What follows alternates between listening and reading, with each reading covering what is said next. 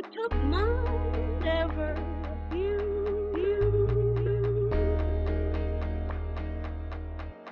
forever and ever you took mine, never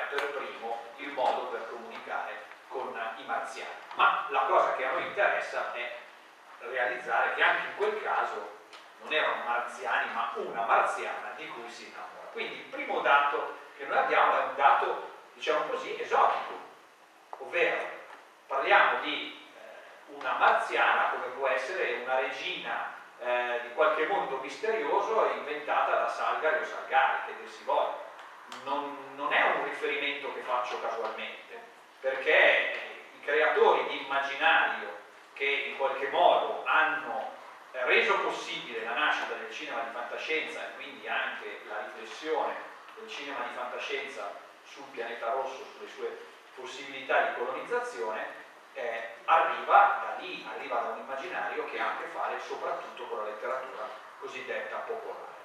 E qui vi permetto un breve inciso che però mi serve per farvi capire anche di quello di cui stiamo parlando, sulle origini del cinema di fantascienza. Guardate, il cinematografo, l'arte del cinematografo è una delle più giovani, una delle più imberbi, perché se voi la paragonate alla storia dell'arte figurativa o alla storia della letteratura, qui parliamo di poco più di 100 anni contro un tempo eterno praticamente, quindi non è neanche paragonabile.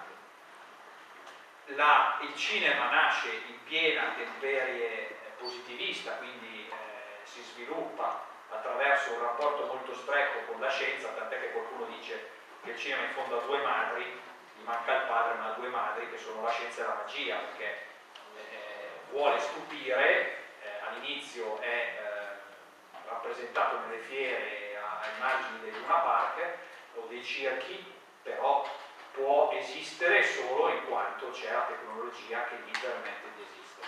E la fantascienza nasce immediatamente, nasce con il cinema. Da una parte i Lumiere fanno i loro esperimenti di realismo con la macchina relativa, perché poi hanno fatto anche delle cose più bizzarre, però un realismo relativo all'utilizzo della macchina da presa, un'invenzione che dicevano non avrà futuro, pensate. Questo in realtà l'aveva detto il loro padre, però comunque uno della famiglia Lumiere disse cosa volete che sia, questa è un'invenzione che non avrà mai futuro, e poi invece siamo ancora qua. Anche il esattamente, quindi siamo sempre tra fratelli, però di fianco a lui ci fu un signore che faceva anche l'illusionista, cioè era uno che faceva il prestigiatore illusionista, che si chiamava Georges Méliès, sempre francese, che cominciò a fare i suoi esperimenti sulla fantascienza, con degli effetti speciali, ragazzi, che ancora oggi vi posso assicurare. Io l'altro ieri, lunedì, ero dai vostri colleghi in una scuola di Piacenza, ho fatto vedere un film della preistoria che si intitola Lo studente di Praga del 1913, che è il primo film che utilizza la doppia esposizione per creare un doppelganger, cioè c'è un personaggio che vende l'anima al diavolo. No, ma guarda, vi invito a vederlo perché è stupefacente, perché non è che gli vende l'anima al diavolo come il Fausto, questo se la porta via, no, il diavolo, che peraltro è italiano, si chiama Scapinelli, gli dice: guarda, io ti do la possibilità di arricchirti e ovviamente di avere la donna che vuoi, perché poi noi maschi sempre solo per quello, facciamo.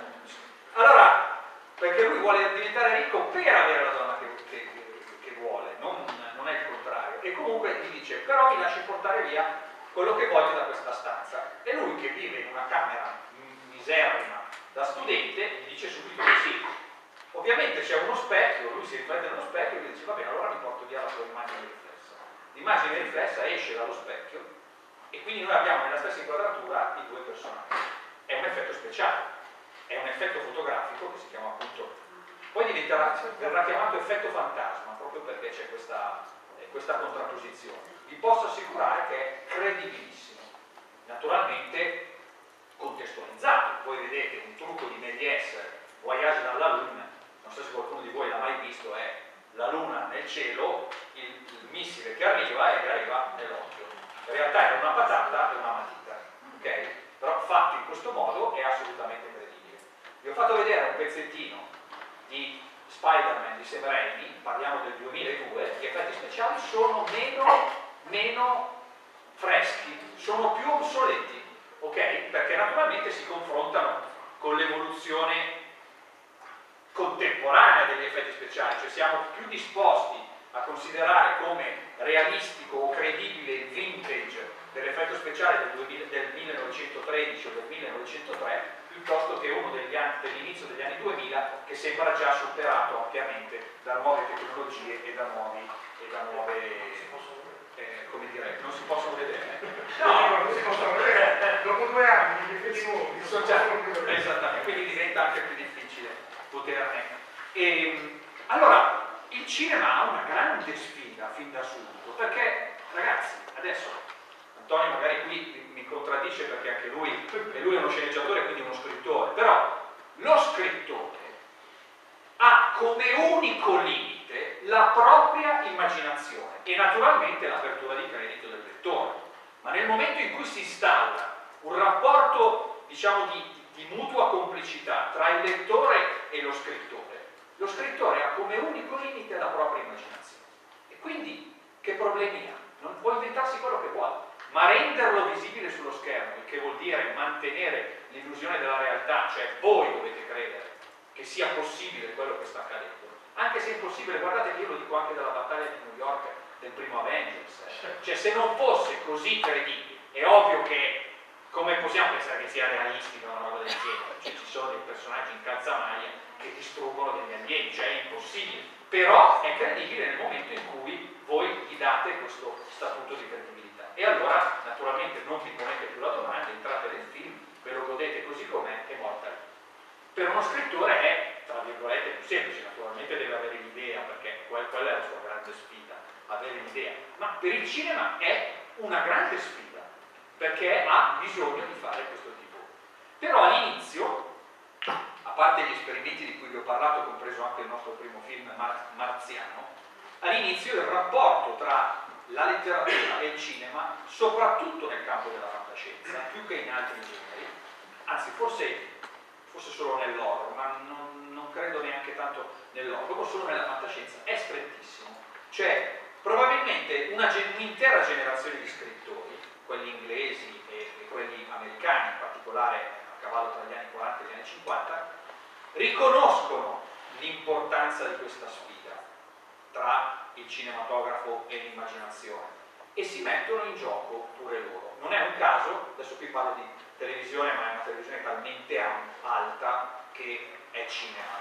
E ci fu una serie televisiva di fantascienza storica, meravigliosa, antecedente Star Trek, che è ai confini della realtà. Ebbene, gli sceneggiatori di Ai confini della realtà erano i migliori scrittori di fantascienza sulla piazza, ma non è che si svendessero ad andare a scrivere i soggetti e le sceneggiature di questi episodi di fantascienza. No, è che anche loro si mettevano in gioco. In particolare uno di questi sceneggiatori si chiamava Ray Bradbury, e a Ray Bradbury dobbiamo una importante codificazione della marzianità in letteratura, perché lui nel 1950, raccolta di racconti che aveva pubblicato in precedenza sulle pulp magazines, che sono quelle riviste popolari che leggevano i vostri coetanei negli anni 40, pubblica un libro che si intitola Cronache marziane, ok? Che vi invito a leggere, tra l'altro è composto da piccoli racconti, anche questi di una certa freschezza, se naturalmente li contestualizzate al periodo in cui sono stati scritti. Allora, Cronache marziane è una delle più grandi opere di letteratura western che siano mai state scritte. Questo è il grande paradosso del libro, cioè, però che dà una chiave di lettura della fantascienza americana. La fantascienza americana è il genere più vicino al western, perché parla dell'incipit di Star Trek, spazio, ultima frontiera. E allora, la frontiera, quella americana, quella che i cowboy andavano a cercare di conquistare e togliere agli indiani e altre forme, tra virgolette, aliene.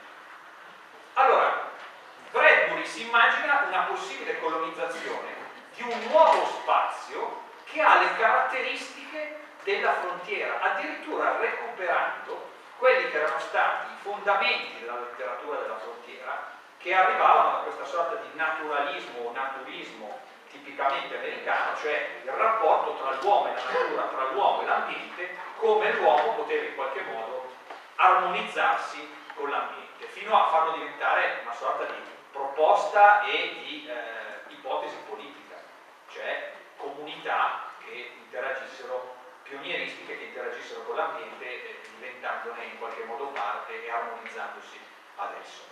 Quindi, guarda caso, una delle opere più teoriche della fantascienza ha a che fare con Marte, però Marte, infatti uno degli aspetti, cioè paradossalmente i maggiori critici di Cronache marziane sono stati i grandi appassionati di fantascienza, cioè quelli che vorrebbero che avessero un esatto bilanciamento il termine fanta e il termine scienza, fanta non lanciata ma la fantasia, ok?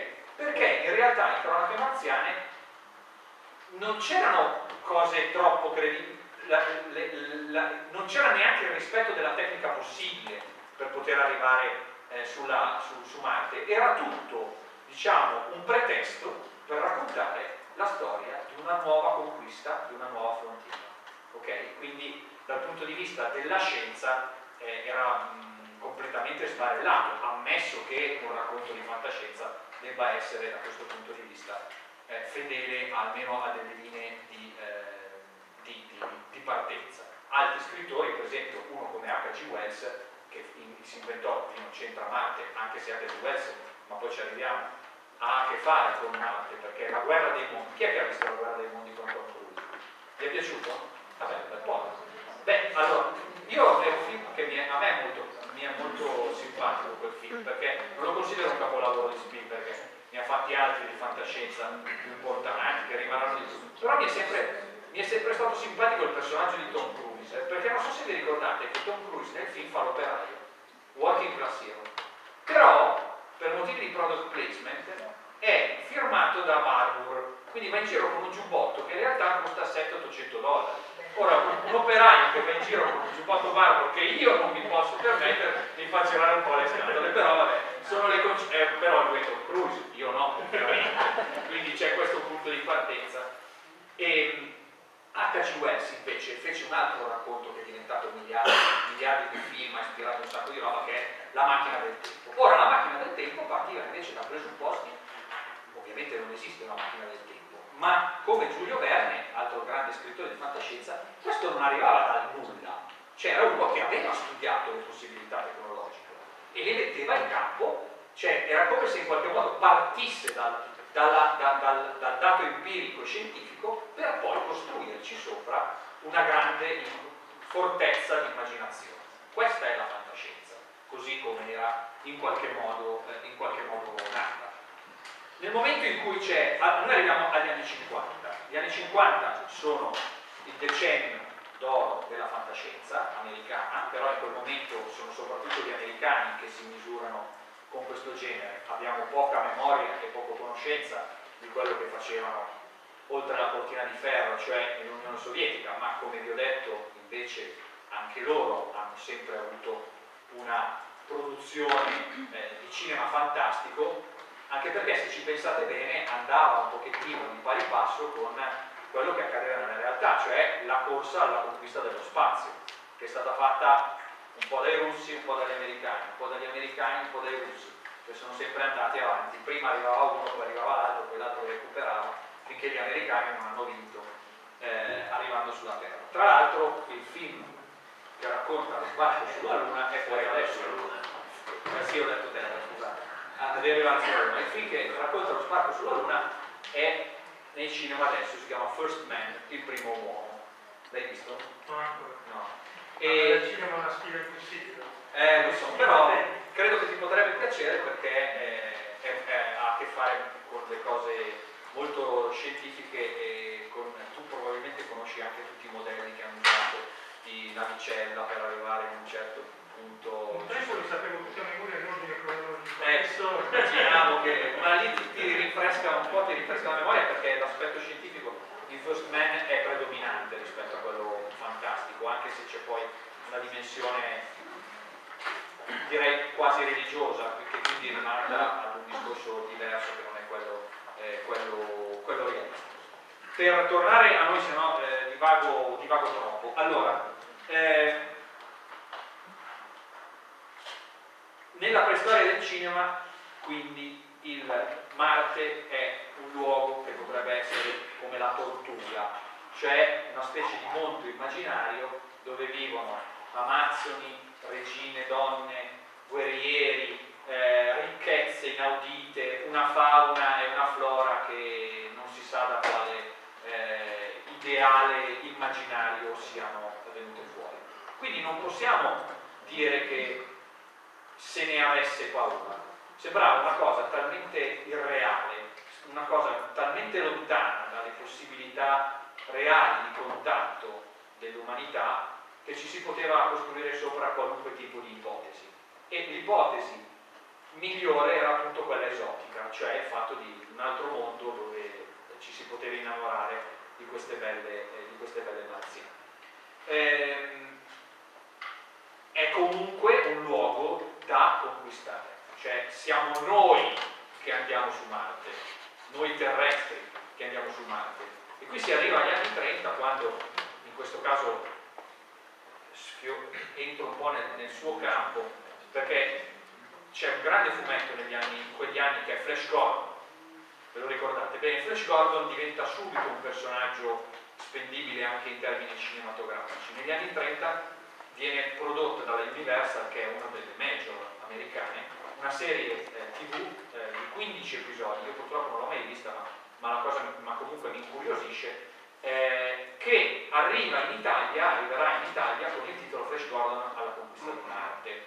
Quindi comunque entra in gioco il pianeta rosso anche nelle avventure di Flash Gordon, il quale Flash Gordon in realtà vive in una sorta di cosmogonia inventata, perché ci sono dei pianeti, ci sono delle forme di vita, ci sono delle galassie che sono state inventate dal suo autore Alex Raymond, non sono, a meno che non potrei essere smentito, è il pianeta Monco, magari scopriremo che effettivamente esiste e che siamo noi che pensavamo fosse tutta un'invenzione. Però per dirvi che siamo ancora ad un livello di noi che andiamo a conquistare.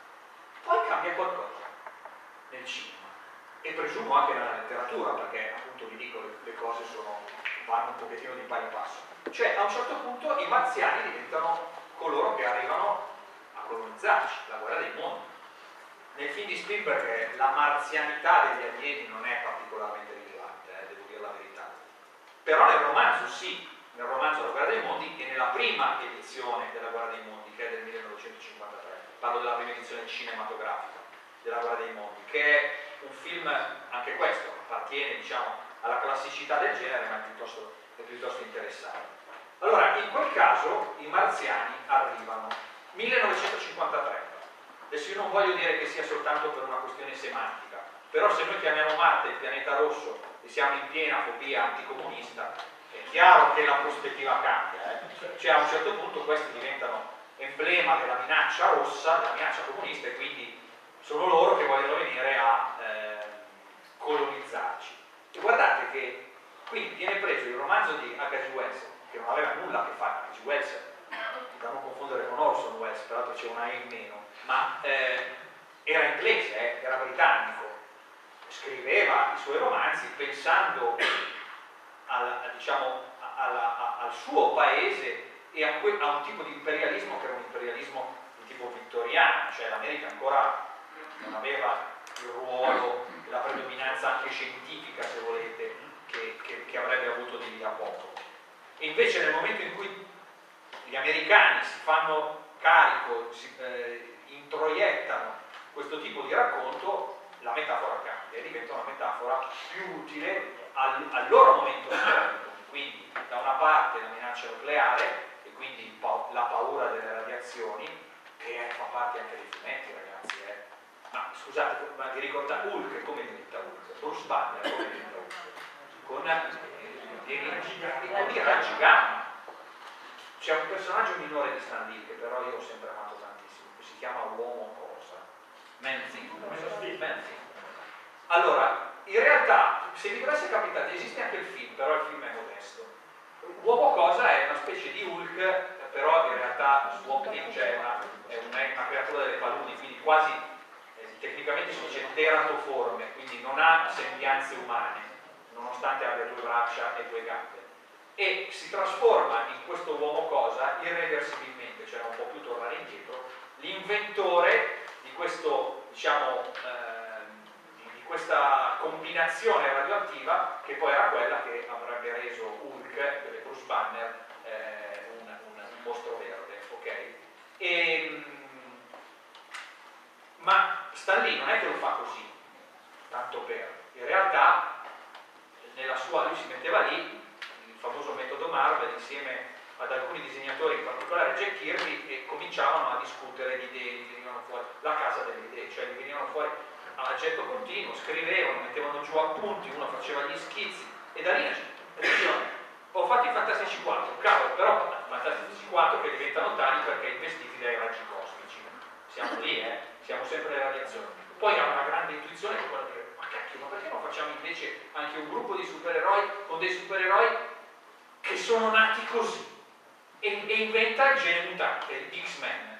Gli X-Men nascono così perché voleva fare una cosa che fosse come i Fantastici 4 ma diversa dai Fantastici 4, e quindi fa questa cosa qui. Ma lo spunto era la paura nucleare e quindi Hulk e quindi era gigante. Stessa cosa per quanto riguarda i nostri marziani, diventano, diciamo così, la minaccia numero uno del cinema di fantascienza perché arrivano dal pianeta rosso, che era l'altra grande fobia, l'altra grande paura. Tant'è che nel 1996 Tim Burton, sapete chi è Tim Burton? Bene, vi vedo preparato. Così vi faccio vedere l'unica cosa su Marte oggi, perché nella speranza che sia l'unica cosa che non avete mai visto. No, Tim Burton nel 1996 fa un film che si intitola Mars Attacks. L'avete visto? È bellissimo. Io sono innamorato di quei cucini, io vorrei cucini di okay. Allora, Mars Attacks non fa altro che sintetizzare quello che vi sto dicendo adesso. Cioè è un film che prende gli elementi politici della fantascienza degli anni 50, che fu veramente il genere più importante, raccolse il testimone del western e fu negli anni 50 il genere predominante anche a livello di produzione, di numero di produzione. Tutti i classici della fantascienza sono nati in quel decennio, naturalmente parlo della fantascienza cinematografica, e in qualche modo ci fa la parodia, per cui gli americani anticomunisti tutti d'un pezzo sono naturalmente visti in questa maniera un po', se volete anche un po' tagliata con l'accetta, ma è una caricatura appunto, e i marziani sono ipercattivi, sono totalmente diversi, non umanoidi, sembrano anche addirittura carini e simpatici, in verità sono come devono essere, cioè ipercattivi, cioè che inceneriscono tutto e tutti e se ne fregano, siamo solo un paese da conquistare, senza diciamo mezzi termini. Vi ricordate come vengono sconfitti? Come vengono sconfitti? Con una musica di un come si dice? Country. Sì, una musica country. Esattamente, una canzone lamentosa. Esattamente, perché anche questa è una signora anziana. Sì, poi, esattamente. La signora anziana che serve la nonna del ragazzo che mette sul disco. Anche quella è una scelta politica, perché la musica country vuole la bugata, poi non è esattamente come sempre, ci sono anche le sfumature, però vuole che la musica country sia quella ascoltata da un determinato gruppo sociale ed etnico di americani, cioè gli americani bianchi, soprattutto del sud, quindi più conservatori e più legati a questa visione manichea per cui i comunisti sono i cattivi da sconfiggere in ogni modo, come traspariva dai film di fantascienza degli anni 50. Tant'è che poi negli anni 50 si svilupperà anche un piccolo filone che io oserei definire progressista umanista, in cui i marziani sono buoni ma non gli crede nessuno. Il capolavoro del filone è Destinazione Terra, anche questo è un film di Jack Arnold. Jack Arnold è uno dei grandi registi della fantascienza americana o del cinema fantastico americano. Destinazione Terra è molto carino, molto divertente, perché sono tutti spaventati per l'arrivo di questo alieno, peraltro il primo alieno teratoforme della storia del cinema, cioè il primo alieno non umanoide della storia del cinema, che in realtà è un naufrago, cioè è un migrante che si è perso sulla Terra e non vede l'ora di andarsene a casa, come Eti, ok? E il film, naturalmente invece tutta la popolazione del paese dove arriva lo vuole far fuori perché è un alieno e quindi vuole ucciderlo perché è diverso e tutto quanto. Poi ci saranno comunque, sarà uno sviluppo positivo della storia, ma il film si contrapponeva da questo punto di vista per questo motivo. E quindi Marte a un certo punto diventa, e lo sarà a lungo, l'entità, il pianeta che ci vuole invadere. Cosa che non succederà, la Luna non è un pianeta, però diciamo un corpo celeste, cosa che non succederà con la Luna, perché la Luna è sostanzialmente disabitata, quindi chi viene a... E poi a un certo punto ci rendiamo conto, è incontrovertibile il fatto che sia che sia disabitata, a meno che, come dicono i Pink Floyd, non ci sia un dark side eterno del quale non sappiamo nulla, però questo direi che nel 2018 dovrebbe essere abbastanza improbabile. Invece Marte è là, è troppo lontano per saperlo, e quindi si presta anche a questo tipo di metafora. Luna-Marte, ragazzi, guardate che il paragone non lo faccio a caso, perché al di là di questo gioco che fece il titolista italiano su Destinazione Luna, che in realtà era RXM Destinazione Luna, il titolo, Kurt Newman, altro nome tutelare della fantascienza cinematografica, questo era il titolo italiano del film del 1950. C'è un altro film più importante che bello, secondo me, però ebbe grande fama negli anni 70, quindi siamo in un periodo un po' più avanzato, che si chiama Capricorn One. Capricorn One è un film che si immagina successivamente al nostro arrivo sulla Luna, però diciamo si riferiva un pochettino a quello, si immagina uno sbarco su Marte ricostruito in uno studio cinematografico, cioè finto, nel senso non potevano gli americani nella loro corsa allo spazio, nella loro rivalsa con i russi, con i sovietici per primeggiare nello spazio, non potevano in qualche modo ammettere di aver fallito una missione come questa, e Capricorn One appunto si inventa questa cosa. Io il film lo amo molto, perché anche un altro di quei film è un po' enfatico e forse è anche un po' invecchiato male. Invece ce n'è uno che vi invito, voi che siete smanettoni, nella maniera più legale possibile, cercate di procurarvelo, perché il film è inedito in Italia. C'è un film che si intitola Moonwalk, che è veramente divertente. Allora, è la storia degli americani che nel 1969 si rendono conto che non ce la fanno ad arrivare sulla Luna. Allora chiamano un vecchio agente della CIA, che è interpretato da Ron Perlman. Ron Perlman, non so se è quello, è il boy. Il boy, qualcuno di voi l'ha visto? È l'attore che fa il boy, ok? Quindi grosso, fa anche Sono Vanati, un motociclista, uno grosso, più facile ormai che sia, sì, forse che sia riconoscibile. Faceva anche Salvatore nel nome della rosa, ma lì siamo troppo. Vabbè. Comunque, Ron Perlman è un ex agente della CIA che si è ormai bruciato il cervello perché gli avevano chiesto la CIA di portare la droga, ma ne combinati, e gli dicono: senti, guarda, tu devi andare in Inghilterra e devi convincere, gli danno $1 milione, tu devi andare in Inghilterra e devi convincere con le buone o con le cattive Stanley Kubrick a fare un finto sbarco sulla Luna, ok? Con le buone $1 milione, se dice di no, con le cattive gli devi menare, come direbbero gli amici di 400. Ma il film è inglese, quindi lui arriva e in Inghilterra incontra come si chiama, un tizio che fa l'impresario delle band, perché siamo in pieni anni 60, quindi dice che rock and roll e tutto quanto. Quando capisce che questo c'è $1 milione, va a prendere un suo amico drogato, che è interpretato da un attore irlandese molto, molto divertente, che si chiama Martin Sheen, che non so se avete mai visto, era uno che aveva fatto un telefilm che si chiama Misfit, non so se sapete, quei ragazzini di Londra che vengono colpiti dal fulmine e hanno dei poteri soprannaturali, qualcuno l'ha visto, è quello che c'è, quello che buca un casino nella prima stagione, poi se ne va a Las Vegas perché col suo potere può vincere un sacco di soldi. Nathan, esattamente. Allora lui gli mettono la barba, lo trasformano in Stanley Kubrick e praticamente lui deve fare un film divertentissimo, non vi dico come va a finire. Però è molto divertente anche, devo dire, per il suo côté british, perché il fatto che l'abbiano fatto gli inglesi, secondo me, gli dà un'illuminazione. Allora, Capricorn One ci fa capire che la colonizzazione comunque cambia, ovvero noi siamo stati nel cinema, Marte l'abbiamo colonizzato come immaginario da un punto di vista esotico della preistoria.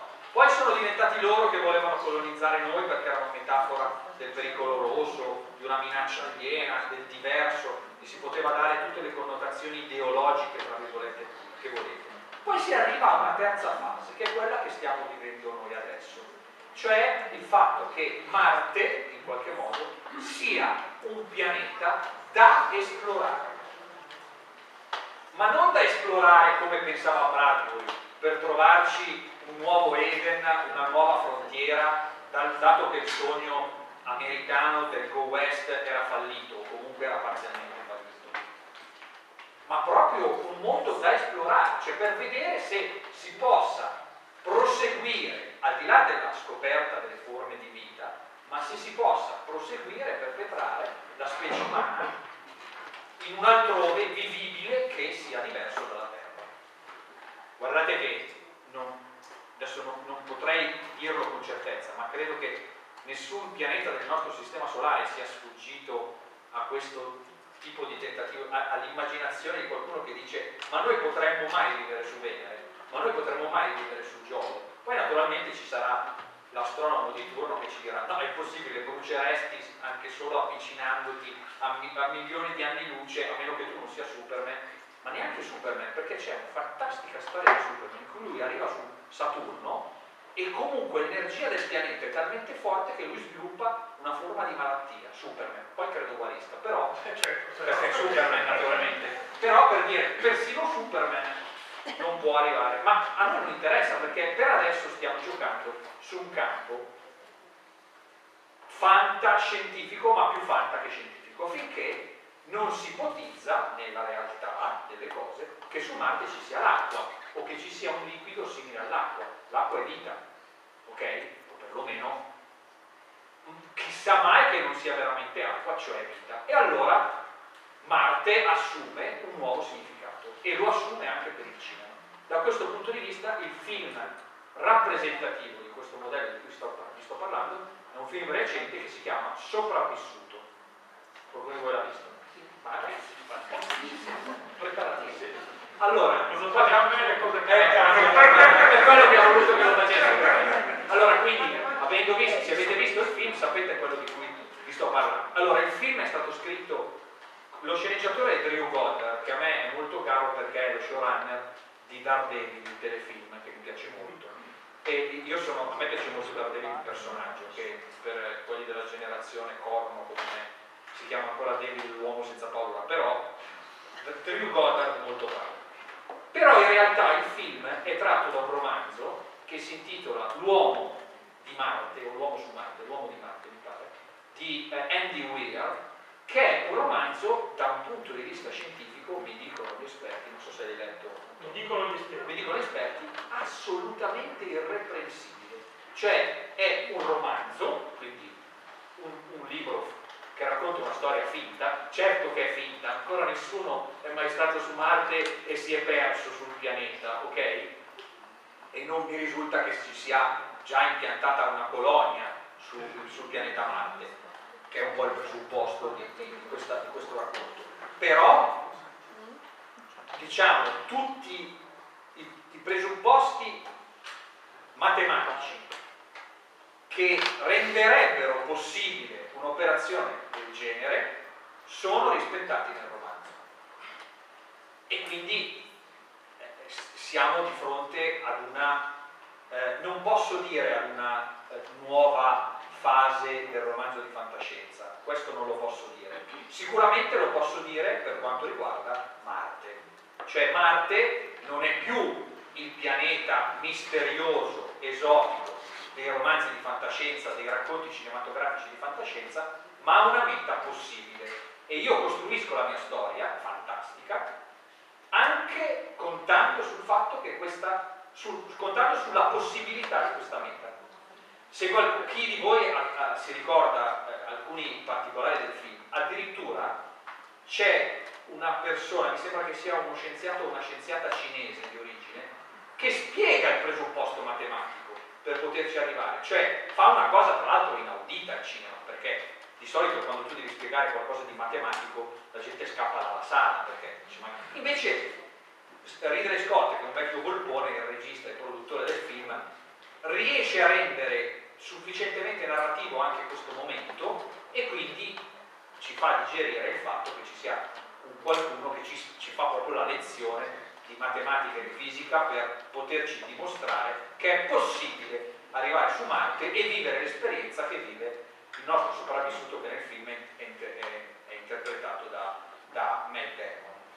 Secondo me, io non ho letto il libro, però naturalmente conosco bene il film, secondo me il limite di questo tipo di racconti, ma è una mia opinione personale, è il gap avventuroso. Cioè, personalmente io non cerco nel racconto di fantascienza una coerenza scientifica, però questa è una mia, cioè io voglio l'avventura, cioè io voglio il casino, per essere chiari. Naturalmente ci sono stati dei momenti, per esempio, se andate su Netflix, guardate un film che si chiama Annichilimento, Annihilation, ok? Qualcuno l'ha già visto? Annientamento. Annientamento, bravo, scusami, annientamento, sì, qualcuno l'ha già visto. Ecco, quello è tratto da una trilogia di libri che invece fanno del rigore scientifico un loro punto di forza, e però ci mettono dentro anche... lo contaminano un pochettino con il fantasy, ecco, se vogliamo, la componente fantastica del racconto. Il film è bello, è più bello ancora il primo film di quel regista che si chiama Alex Garland, Ex Machina, se vi capita di vederlo, se non l'avete già visto, ma immagino che l'avete già visto perché vi vedo tutti strapreparati, è molto bello. Sopravvissuto quindi fa parte, diciamo, di una... ah no, scusatemi, la componente scientifica della fantascienza in realtà è stata portata in dote alla letteratura e soprattutto al cinema da un grande scrittore che si chiama Arthur C. Clarke, che è colui che scrisse 2001 Odissea nello Spazio, okay? Che è il film di fantascienza, è intorno al quale ruota tutto il resto del cinema di fantascienza. Fu talmente rivoluzionario. Però in quel caso Marte non c'entrava. Arthur C. Clarke fu uno scrittore che si era inventato delle cose, ma era anche, se non ricordo male, proprio laureato tra l'altro in matematica, cioè quindi era un matematico, astrofisica, in astrofisica, allora ancora più pertinente, che c'è un'orbita che porta il suo nome, l'orbita Clarke, esattamente. Quindi per dirvi che il suo contributo fu straordinario, importante anche da un punto di vista scientifico. Quindi chiaramente non è sopravvissuto il primo romanzo e il primo film, però applicato a Marte naturalmente noi siamo rimasti, vedendo quel film, piuttosto colpiti. Non posso non citare, prima di farvi vedere quella cosa che non c'entra niente con le cose che vi ho detto, però volevo cercare, non posso non citare un film di Brian De Palma che invece è l'anello di congiunzione tra 2001 Odissea nello Spazio, perlomeno si parla di Licet, tra 2001 Odissea nello Spazio e Marte, cioè Mission to Mars. È un film molto ambizioso perché è la storia dell'esplorazione, del viaggio che viene fatto per l'esplorazione, per arrivare a Marte, su Marte, e Marte tra l'altro ha una morfologia strana perché quasi rappresenta un volto umano in qualche modo, quindi rimanda anche a una, se vogliamo, a un che di figurativo, di pittorico, piuttosto importante. È un film al quale Brian De Palma teneva moltissimo, probabilmente perché percepiva quanto fosse distante dalle cose che lui faceva di solito. Secondo me è un po' troppo distante, nel senso che è un film al quale manca appunto la suspense, cioè almeno questa è una mia opinione personale, perché poi naturalmente l'aspetto thrilling come la paura è soggettivo, però diciamo non fa parte della sua come dire, delle cose migliori della sua filmografia. L'altro film invece è un qualche cosa di bizzarro, si intitola Atto di forza. Qualcuno di voi l'ha visto? Con Schwarzenegger. Qualcuno di voi l'ha visto, ma meno, perché no, loro pensano all'atto di forza, quello dopo, quello... no, ma quello non si può vedere, ah, perché quello è con Colin Farrell, no, non quello con Colin Farrell, ma Colin Farrell.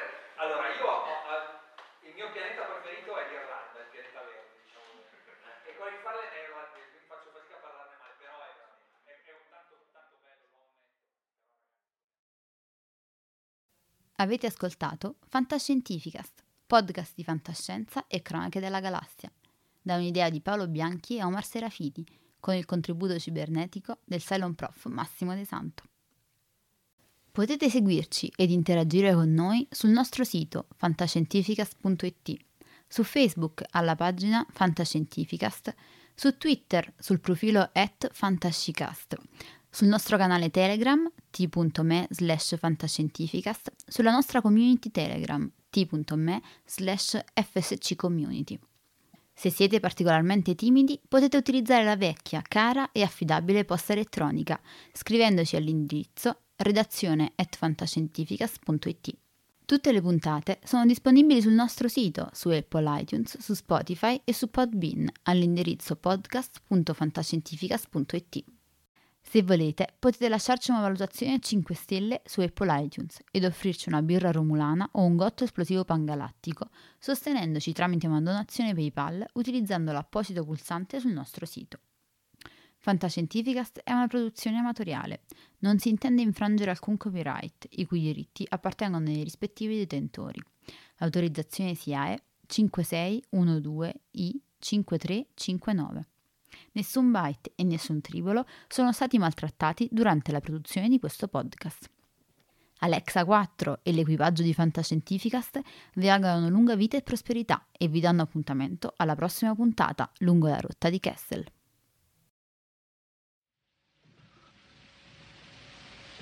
Io ne ho viste cose che voi umani non potreste immaginarvi.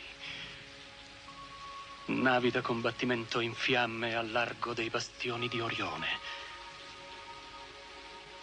E ho visto i raggi B balenare nel buio vicino alle porte di Tannhäuser.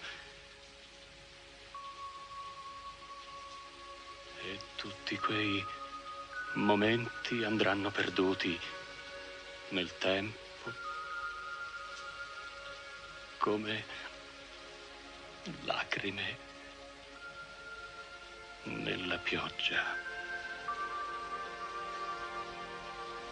È tempo di morire.